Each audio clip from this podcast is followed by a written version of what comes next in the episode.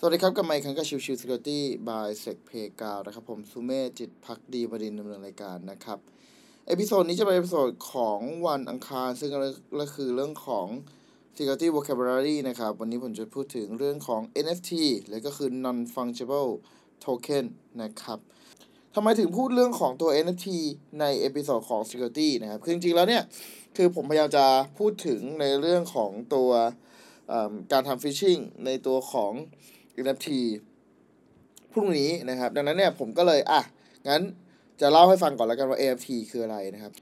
NFT หรือ non fungible token นะครับ เป็นคริปโตเคอเรนซีประเภทหนึ่งนะครับ แสดงความเป็นเจ้าของของสินทรัพย์นั้นๆนะครับ โดยแต่ละเหรียญเนี่ยจะมีความแตกต่างที่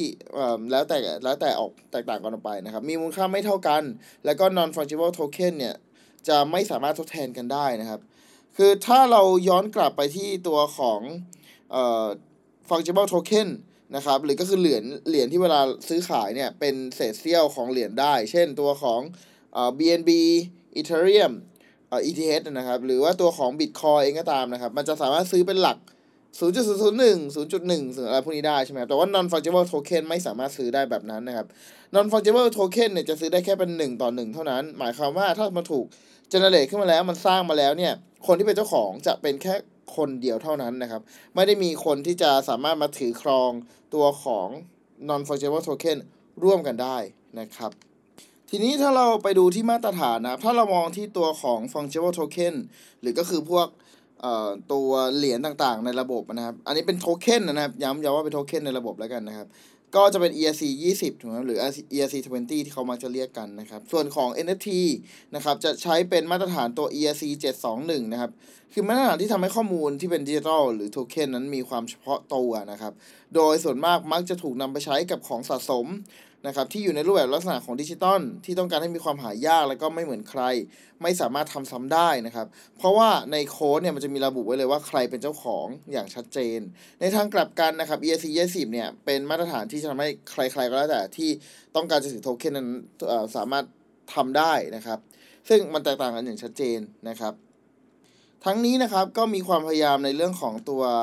การนำไปประยุกต์ของตัว NFT อยู่นะครับ ไม่ว่าจะเป็นเรื่องของการนำไปทำเป็นภาพนะครับ เป็นภาพแล้วก็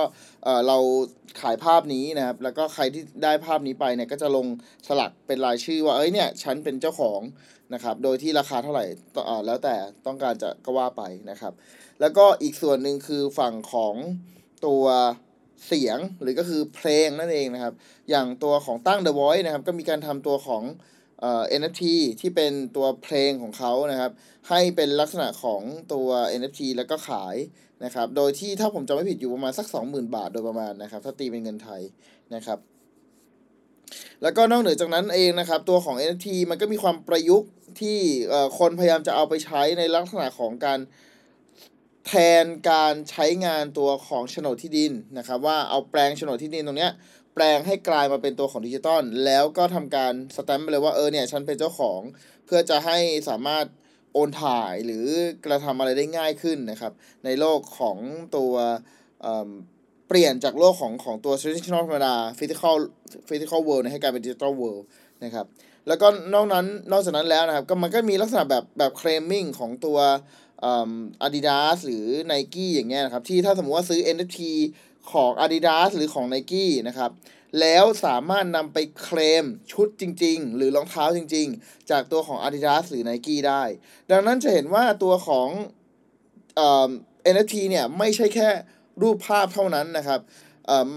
มันมีความประยุกต์ในการใช้งานที่หลากหลายมากนะครับ นอกเหนือจากนั้นแล้วนะครับ NFT เนี่ยสามารถนำไปใช้ประยุกต์ในเรื่องของการใช้เป็นพวกสมาชิกของคอมมูนิตี้ต่างๆ ได้ อย่างที่เราเห็นกันจะๆแล้วก็เยอะมากที่สุดก็คือเรื่องของตัวเอ่อเมตาบาร์เดนนะครับ ถ้าเป็นของตัว international เลยก็คือตัวของBored Ape Yacht Club นะครับ ซึ่งก็มีการพยายามใช้ในส่วนของตัวการถือครอง NFT เหล่านี้คอลเลกชันเหล่านี้นะครับว่าถ้าคุณถือครอง NFT ชุดนี้คุณสามารถเข้ามาร่วมปาร์ตี้เราได้ ถ้าคุณถือ NFT ชุดนี้ คุณสามารถที่จะนำไปลดหย่อนในตามร้านค้าต่างๆ ได้ที่ที่เขาเป็นสมาชิกที่เขาเป็น community ร่วมกันนะครับดังนั้นเนี่ยตัวของ NFT มันไม่ใช่แค่รูปภาพอย่างเดียว มันมีความใช้งานที่หลากหลายมากเลยนะครับพร้อมทั้งอย่างที่บอกเป็นเรื่องของ community ที่ว่าอย่างเช่น Bored Ape Yacht Club เนี่ย Bored Ape Yacht Club เนี่ยคือราคาแบบ ระดับล้านขึ้นนะครับรูปภาพหนึ่ง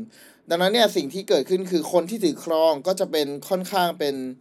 เป็น elite แล้วล่ะเป็นแบบเป็นคนที่เอ่อมีฐานะระดับหนึ่งนะครับ ดังนั้นเนี่ยกลุ่มคนถ้าสมมุติคุณเราต้องเอ่อถ้าคุณต้องการจะเข้าไปร่วมกลุ่มคนเหล่านี้ คุณก็ต้องพยายามจะซื้อ ดังนั้นมันก็เลยมีการพยายามปรับเพิ่มราคาสูงขึ้นไปเรื่อยๆนะครับ เพราะว่า NFT เนี่ยมันไม่ได้เหมือนตัวของ เอ่อ fungible token หรือก็คือโทเค็นธรรมดาทั่วไปนะครับ เพราะว่าตัวของ NFT คือเป็นคนอ่อเราต้องการจะขายเท่าไหร่มันแล้วแต่เรานะครับ แต่เอ่อตัวของ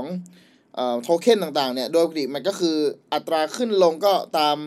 ตามอัตราส่วนของพูต่างๆ ที่ที่มีการอัตราแลกเปลี่ยนไว้นะครับ ดังนั้นเนี่ยมันมีความแตกต่างกันอยู่ระหว่างตัวของ NFT กับตัวของโทเค็นอย่างเห็นได้ชัดนะครับ ทั้งในรูปของเชิงการใช้งานและก็เรื่องของมูลค่าของมันนะครับ ดังนั้นเนี่ยโปรเจกต์ไหนที่เอ่อมันโตมากๆ หรืออะไรเงี้ยครับก็ยิ่งเป็นจุดสนใจ